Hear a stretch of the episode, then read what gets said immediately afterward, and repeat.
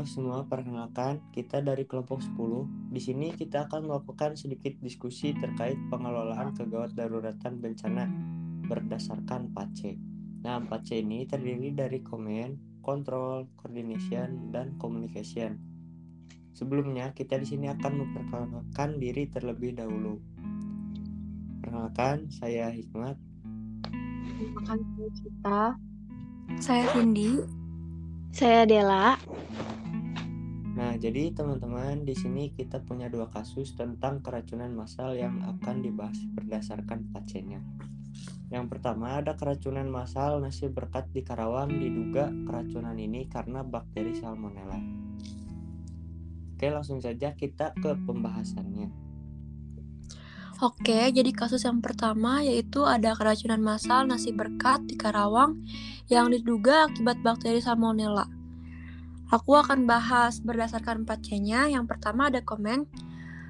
Uh, pihak instansi memberikan instruksi atau komando agar masa yang terkena racun masa tersebut untuk segera dilarikan ke rumah sakit. Selanjutnya ada kontrol. Dari pihak instansi melakukan penanggulangan dalam kejadian keracunan massal tersebut dengan memberikan arahan kepada pihak yang bersangkutan untuk bisa lebih teliti dan higienis lagi dalam memilih bahan makanan dan juga pada saat pembuatan makanan. Nah, untuk coordination akan dilanjutkan sama Cita. Sedangkan untuk coordination sendiri, pihak instansi telah melakukan koordinasi pada korban dengan melakukan penelitian. Dari pihak korban telah melaksanakan gelar perkara untuk mengetahui siapa tersangkanya. Dan begitu pun dari pihak instansi telah melakukan penelitian dari muntahan korban, urin, dan sampel darah bahwa keracunan tersebut tidak mengandung zat kimia yang berbahaya. Selanjutnya ada communication. Communication sendiri memiliki tiga tahap. Yang pertama, tahap sebelum kejadian Terjadinya keracunan massal tersebut berawal dari nasi berkat yang yang telah ikut melakukan pengajian di salah satu musola. Selanjutnya, tahap kedua yaitu tahap kejadian. Kejadian tersebut berawal dari warga yang mengalami muntah-muntah, kram perut, dan diare setelah memakan nasi berkat yang akhirnya beberapa warga membeli obat di warung dan ada beberapa warga pun langsung periksa di bidan. Karena tak kunjung sembuh, Akhirnya warga dibawa ke puskesmas dan rumah sakit. Lalu selanjutnya ada tahap setelah kejadian. Dengan adanya kejadian tersebut, dari pihak instansi memberikan instruksi untuk warga yang terkena racun untuk dibawa ke rumah sakit.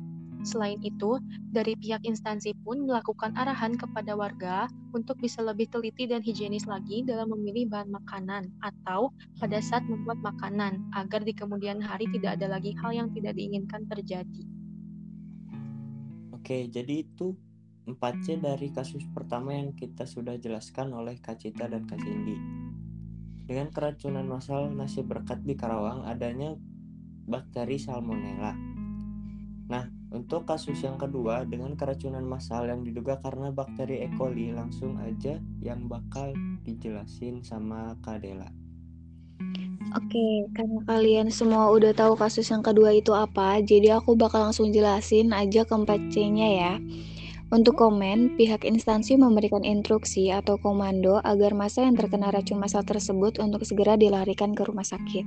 Sedangkan untuk kontrol dari instansi melakukan penanggulangan dalam kejadian keracunan massal tersebut dengan memberikan arahan kepada pihak yang bersangkutan untuk bisa lebih teliti dan higienis lagi dalam memilih bahan makanan atau pada saat membuat makanannya. Bukan hanya itu saja, saat mengolah makanannya untuk lebih memperhatikan lagi kebersihannya dari yang memasak maupun lingkungan sekitar.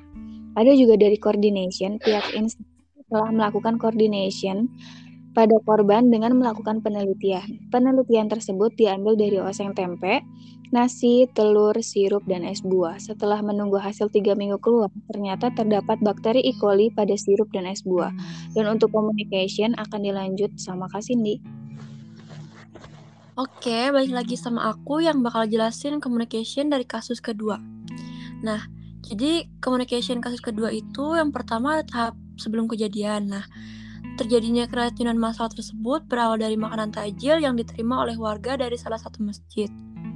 Yang kedua ada tahap pada kejadian. Kejadian tersebut berawal dari warga yang mual, muntah, pusing, diare, hingga pingsan, bahkan sampai ada satu warga yang meninggal saat menjalani perawatan akibat keracunan. Yang ketiga, ada tahap setelah kejadian. Dari pihak instansi melakukan penanggulangan dalam kejadian keracunan massal tersebut dengan memberikan arahan kepada pihak yang bersangkutan untuk bisa lebih teliti dan higienis lagi dalam memilih bahan makanan. Makanan. Bukan hanya bukan hanya saat itu saja, mengolah makanan untuk kebersihannya dan juga lingkungan sekitarnya agar agar tidak terjadi lagi kasus seperti. Jadi gitu teman-teman kurang lebihnya. Oke teman-teman, itu dia tadi penjelasan 4C dari kedua kasus yang sudah dibahas. Semoga apa yang telah kami sampaikan dapat bermanfaat untuk kita semua. Untuk itu, kami kelompok 10 pamit undur diri. Sampai jumpa di podcast kami selanjutnya.